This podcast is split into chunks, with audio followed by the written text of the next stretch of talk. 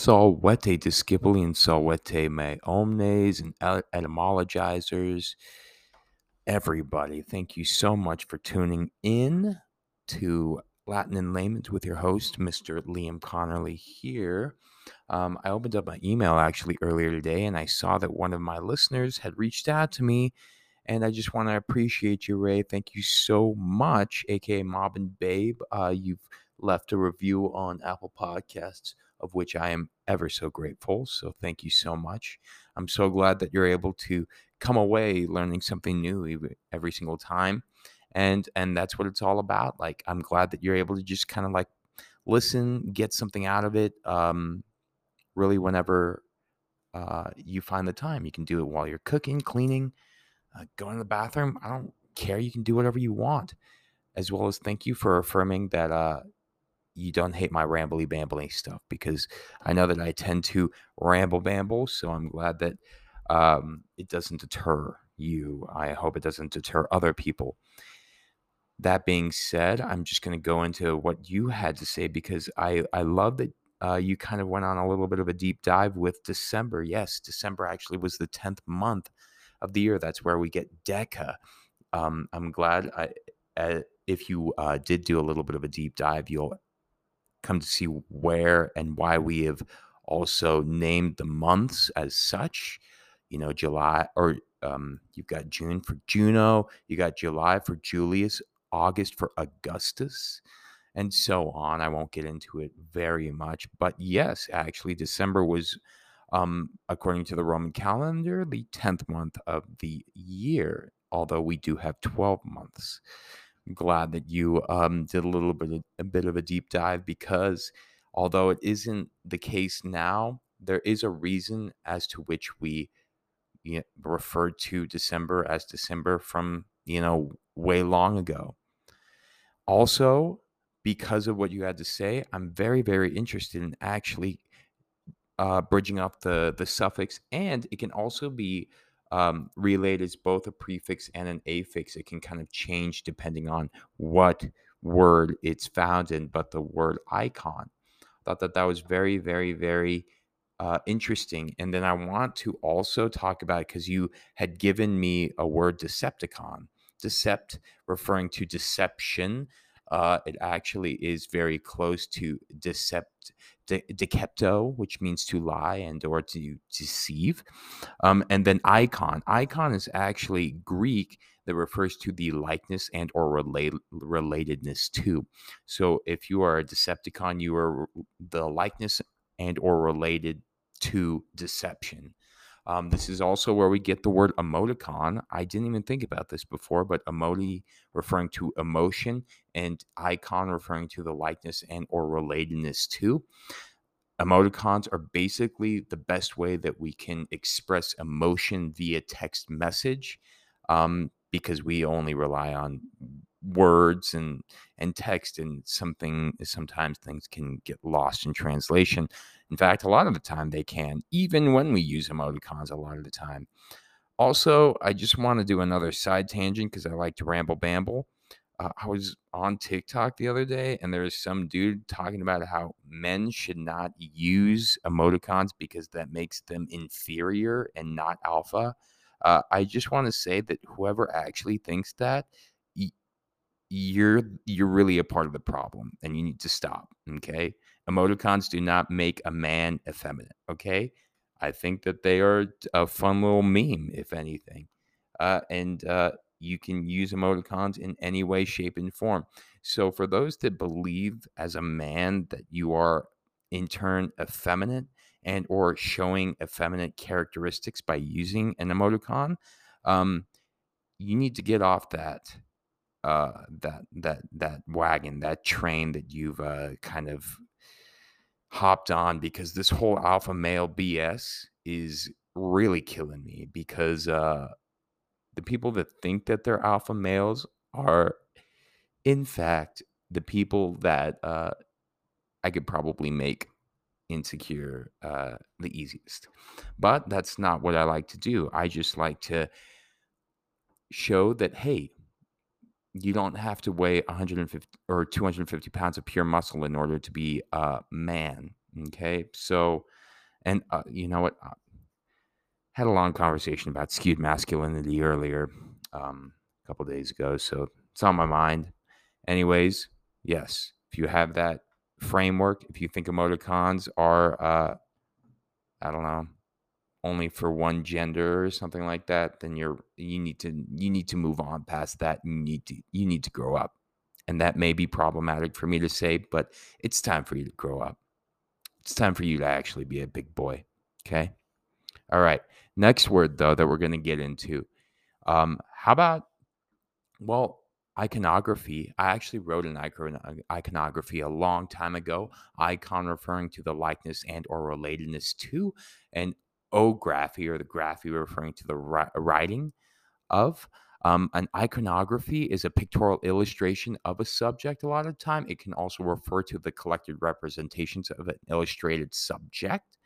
Um, a set of specific or traditional symbolic forms associated with the subject or theme of a stylized work of art.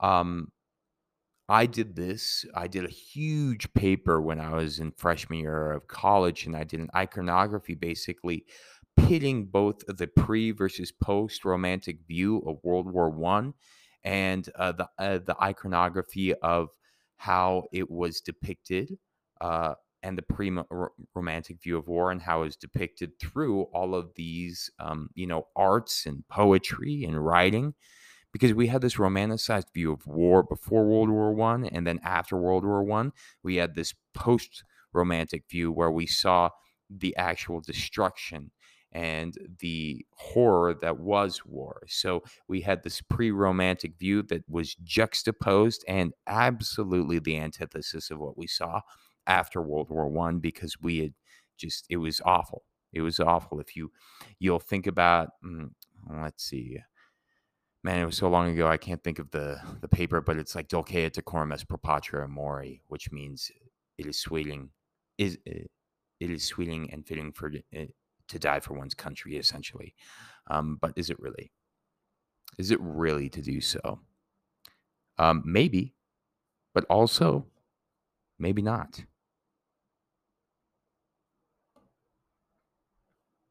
Regardless, that's what an iconography is the likeness of writing basically it's just like a, a, culmination just taking a bunch of different things talking about them all uh, that are res- uh, uh, related and are associated with the same subject and or theme. So, for the pre-romantic, I focused on the fact that they had this very skewed form uh, and view and stylized ideology of war and that it was beautiful and it was great and it was you know you fought for your country and that was a lot of you know america except for world war one which was Europe and England and man uh, and and then you read things like um, in Flanders Fields for instance where it's basically just a poem talking about chemical warfare.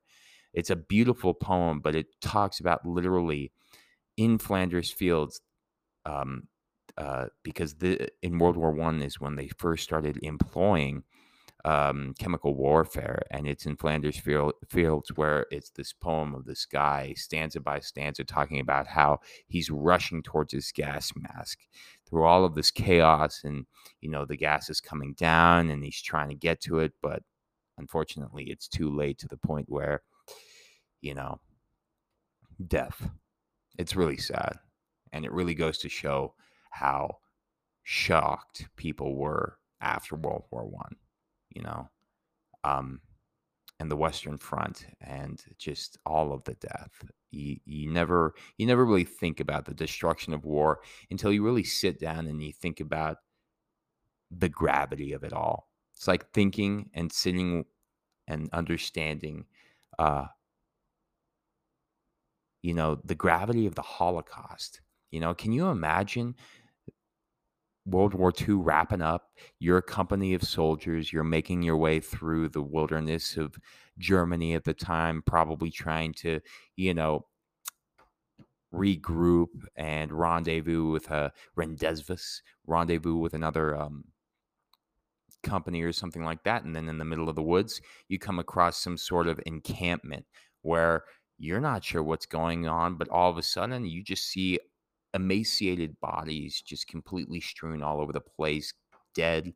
You see maybe maybe there's a few alive people, you don't know what's going on, and then all all you have to rely on is photography and taking pictures and then being able to s- disseminate that information through couriers and radio and being like what uh, we just came across this camp what is this and then all these other people are communicating over um, germany and likes and in poland and they're like wow we found this too what is this? And then that's how we actually ended up understanding the difference between what they were doing the concentration camps versus the processing camps versus the death camps you know? We didn't know about this kind of stuff until the end of world war uh, II and to think about that to think to think can you imagine like as a soldier coming across a concentration camp and not knowing what that was and just seeing it for the first time and being like what? This is it, it i feel like i would i would be in a dream. I feel like i would be in a horror movie. Because like the names concentration processing death internment whatever it just sound it's it's like we process people like on a factory line like like what we do when we go to the grocery store now and we see all the meats that are lining the the stores hey like i love meat and stuff like that but still thinking about it it's just so we treated humans like we treated animals and we still do that too you know? Anyways i'm ramble bambling Next one, iconoclast. Icon, again, the likeness and or relatedness to, and clastic refers to someone that destroys. So an icon- iconoclast is one who attacks and or seeks to overthrow traditional and or popular ideals um, slash in- institutions. Or it's one who destroys sacred religious images, but that's another, you know, because icons can refer to religious images. In fact, icon is um, it refers to uh, a Greek statue which depicted a victorious athlete in a conventional style way back when. When you are iconic, that's where icon comes from. And uh, Mob and Babe, as you can see, icon can both be at the very end, that suffix, and or it can be appended at the very beginning, like iconic. Iconic just referring to the relatedness or um, the the nature of an icon, aka the likeness of. Remember, emoticon, the emotion, the likeness of emotion, the best way that we can express emotion via text message. Iconically, just really eh, synonyms for that sin meaning together, onym, the genitive form of nomen meaning name. A synonym for iconically would be symbolic, emblematic, um, representative uh, just you know relating to what is the icon. This is also actually where we get silicone from. Um, I was reading into this a little bit because silicon and silicone, there's one that ends in an e and one that doesn't, but actually they are very very similar in their derivations because the name silicone derives from the Latin silex or silicis, which means flint and or hard stone in Latin. That's where it actually ended up transferring into silicone, um, be, which then translated into, well, silicone can also be silica, which silica gel is an amorphous and or porous form of silicon di- dioxide. So it's a derivation of. So that consists of an irregular um, framework of um, silicone. So it's silicone um, and silica or silicone, meaning flint and a rock. It actually um, went from silicum uh, to English being carbon, and then English also being boron, and then finally in early 19th century translate is transitioned into silicone. But it went from silex to silicium to carbon to boron to silicon. Okay. Um, silica gel packets those are you know you uh, when you open up a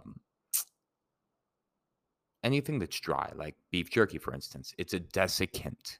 If you don't know what a desiccant, that's something that helps keep things dry. So silica gel is made up of that silicon dioxide that I was talking about. Di meaning two, ox referring to oxygen. So two oxygens plus silicone, um, uh, which is naturally found in sand, right? So sand actually has those little bits of flint and or hard rock within it. As you can see, it starts from one place and then as language evolves, it takes on different um, meanings and and then starts to encompass a little bit more. So I believe that's all I have on Silic or on icon. Uh, oh, we also have another one, orthicon. Orthe, remember, rem- refers to like or a straight, right, and or yeah, straight or right or upright. Remember, like Orthodox, Orthodox, like the Orthodox Church is just saying the straight right opinion of the church, uh, the straight right, right opinion church. AKA, they're just saying that the Orthodox Church is the only right way because they're literally saying the right way twice within Orthodox. So orthicon re- refers to the likeness and or relatedness to uh, something that is straight. Same thing with lexicon. Lexi, lex legis refers to law and or order. Um, and then con icon refers to the likeness and or relatedness too. So a lexicon refers to a vocabulary of a person or a language or a branch of knowledge, right? You can have a lexicon in in language as well as in uh, some sort of different uh, thing. I don't know. But I believe that's now all I have. But I really love uh, that I was given the idea to break down this icon etymology. So thank you again, Ray. Thank you so much for your um, your support, and I just want to shout you out again. And uh, if you ever have any other questions, comments, concerns, or if you want me to break down another word, or if you want me to go down uh, and maybe talk about this a little bit more, hey, you know what? I'm all about it. Thank you again so very much for you guys' inquisitive knowledge in nature and wanting to know more. You guys rock. Y'all are rock stars, my etymologizers, my people looking at the world, trying to understand it. Because, hey, man, the more I think about Arrival after I watched Arrival, the more I just, you know what? Mm, language is going to make this resurgence and this rhetoric revolution is going to happen. It's going to happen and it's going to make it's going to hit critical mass. And once it hits critical mass, you guys, people are going to understand that language is so important because that just come on. How many of you, when I say public speaking, shiver in your footsteps right then and there? You know, you quake because public speaking sucks. It used to suck for me a lot, especially because I talk like that now, and then I, and you know, and then it would just become this stressful, anxiety, mess ridden thing. And now it's just all about knowing that you can do it and then being able to practice upon that and growing upon that, expounding on it because practice makes, well, it makes permanent, but it also makes better. You know, you can ingrain bad habits if you practice those bad habits. But if you ever want to get better at something, you just do it more and more and more.